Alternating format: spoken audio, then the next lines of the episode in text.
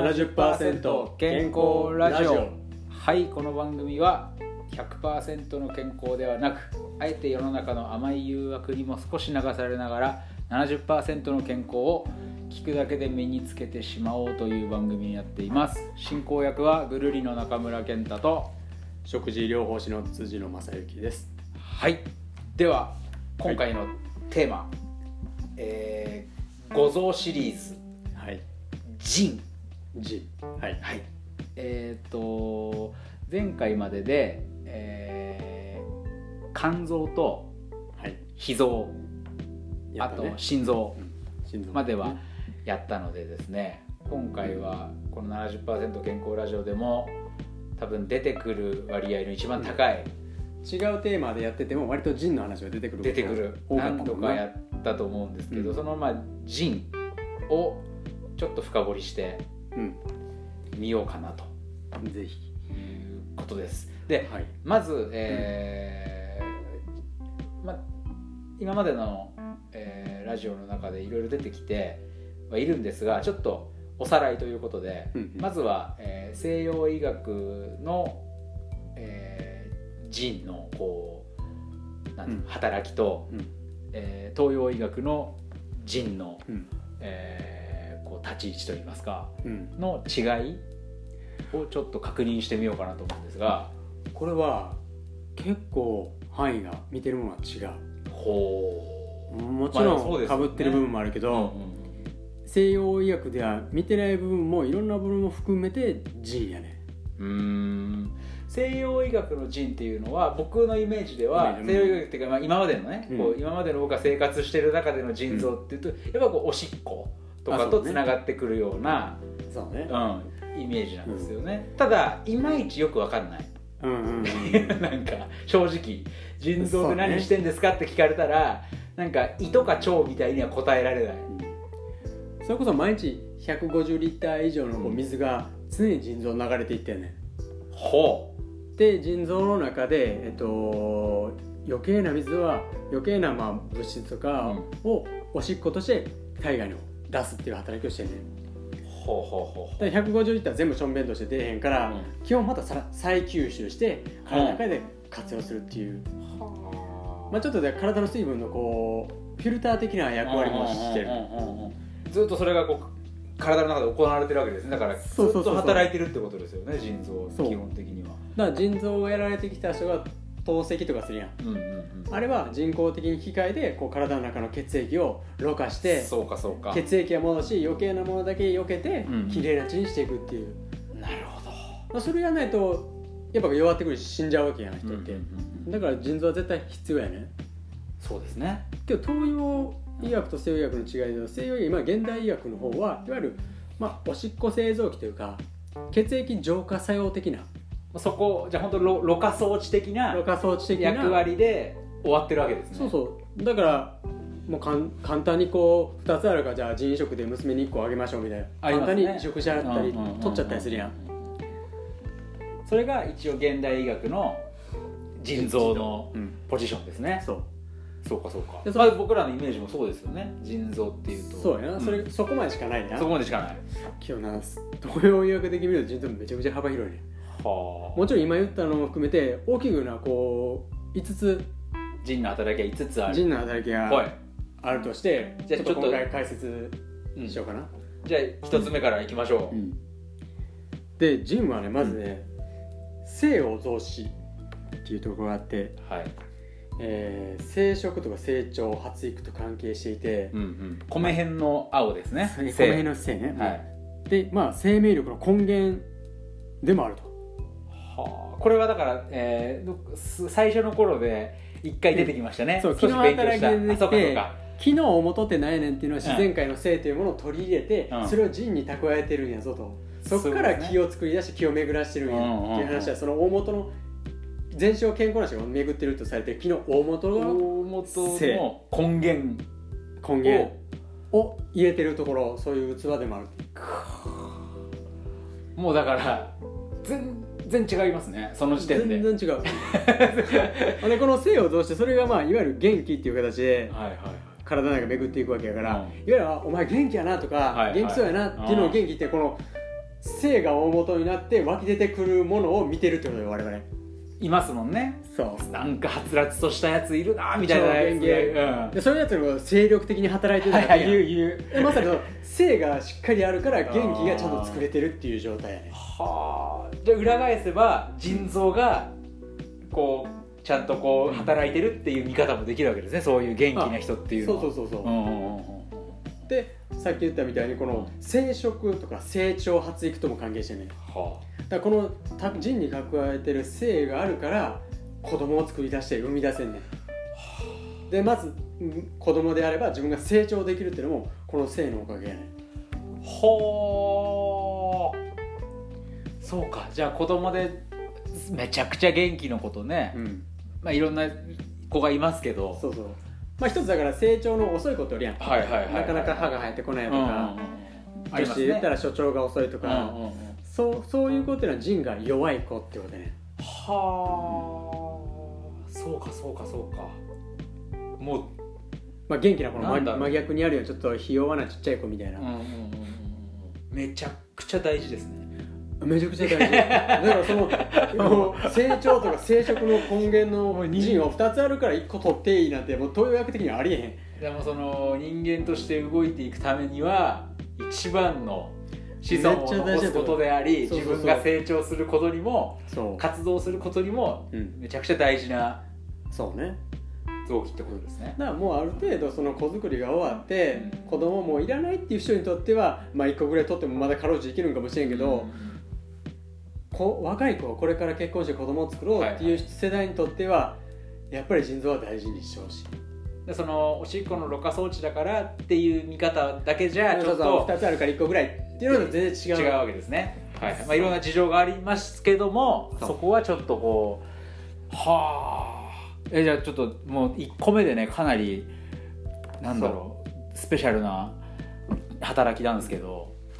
まあ、2個目、この2個目に行く前にちょっとな、うん、この腎のこの性を蓄えてって元気を作り出すっていうのが、うん、弱ってくるとまあ簡単に言うと元気じゃないから元気じゃないですね、まあ、分かりやすいけど、まあ、具体的に言うと、まあ、活動がそもそも低下してくるとか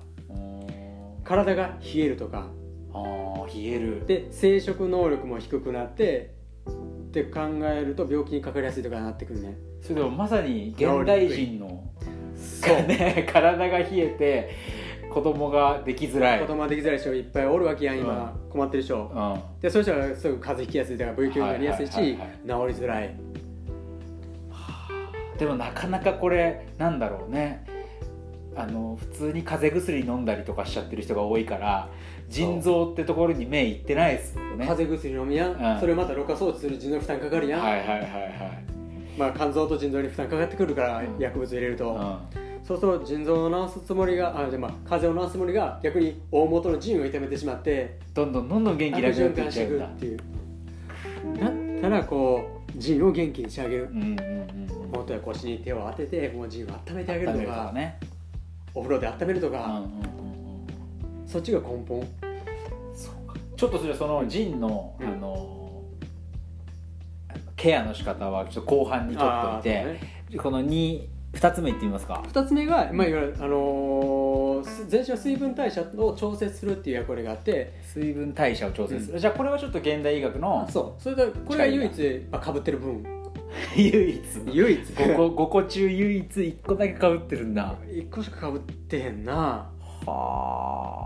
まあでもそれは一緒なんですね、うん、そうだからこれで余計な水分は、まあ、腎臓で再吸収せずに出してって、うん、膀胱に溜めておしっこで出すと、うん。ちなみに腎臓と膀胱っていうのはこう表裏一体の関係っていうぐらいで統計学的にはセットの方、腎膀は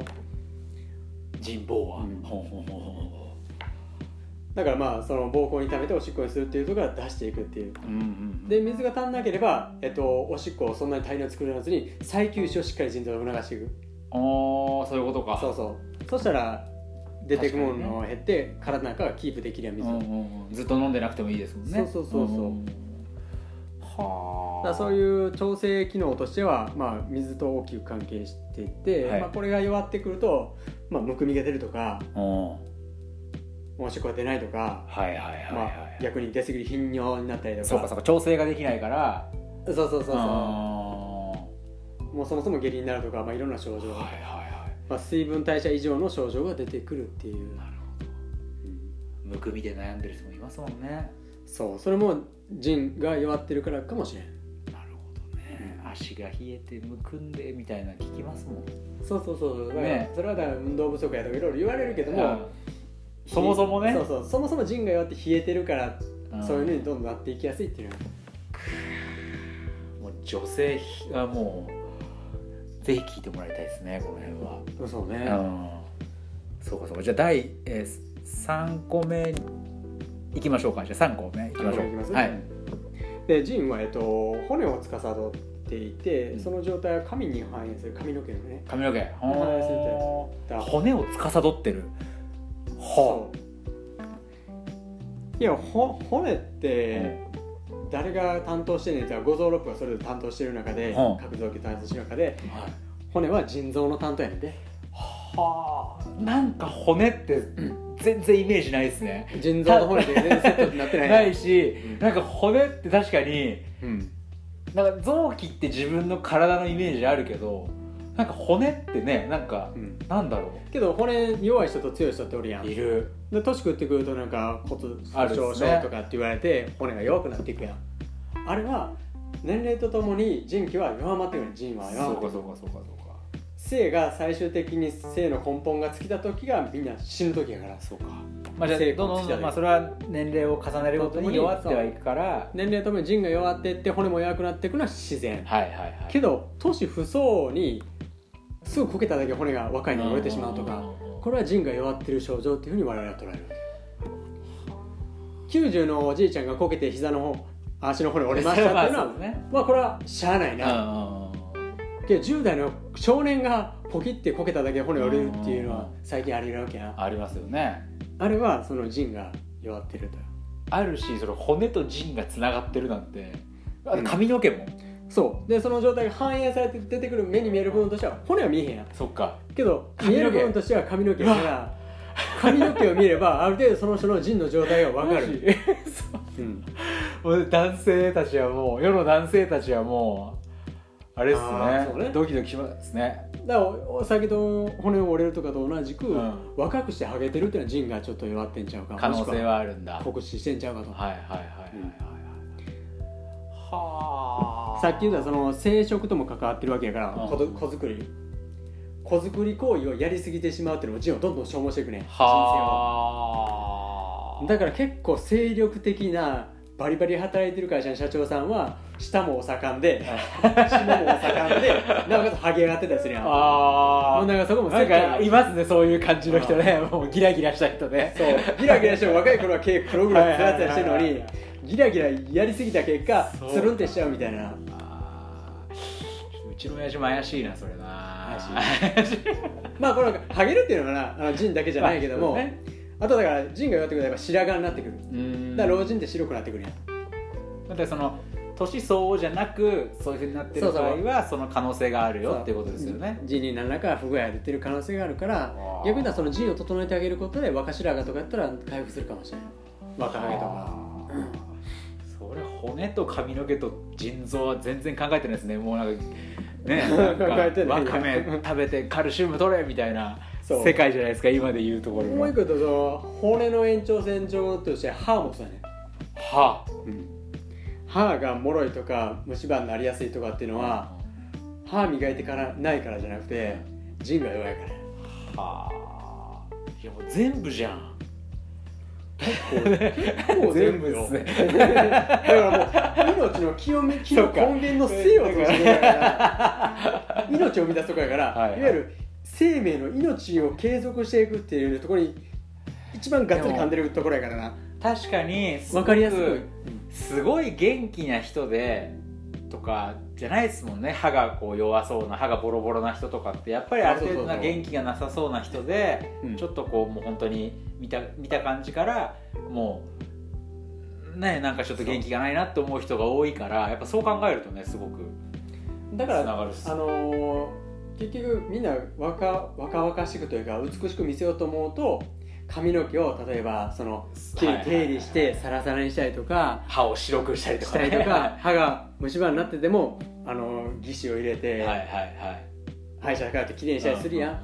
ん。だから本当のその純が強いか弱いかっていうのは今は分かりづらい。そうか。女性でパーマかけてて髪染めてて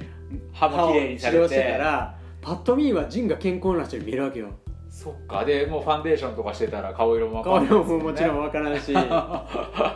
そっかそっか。じゃあ自分だけが分かってるんだ。家に帰って手を通して鏡をめっちゃ歯きれいに塗ってるんだけど帰ったらパカッて添えればかもしれないわけやん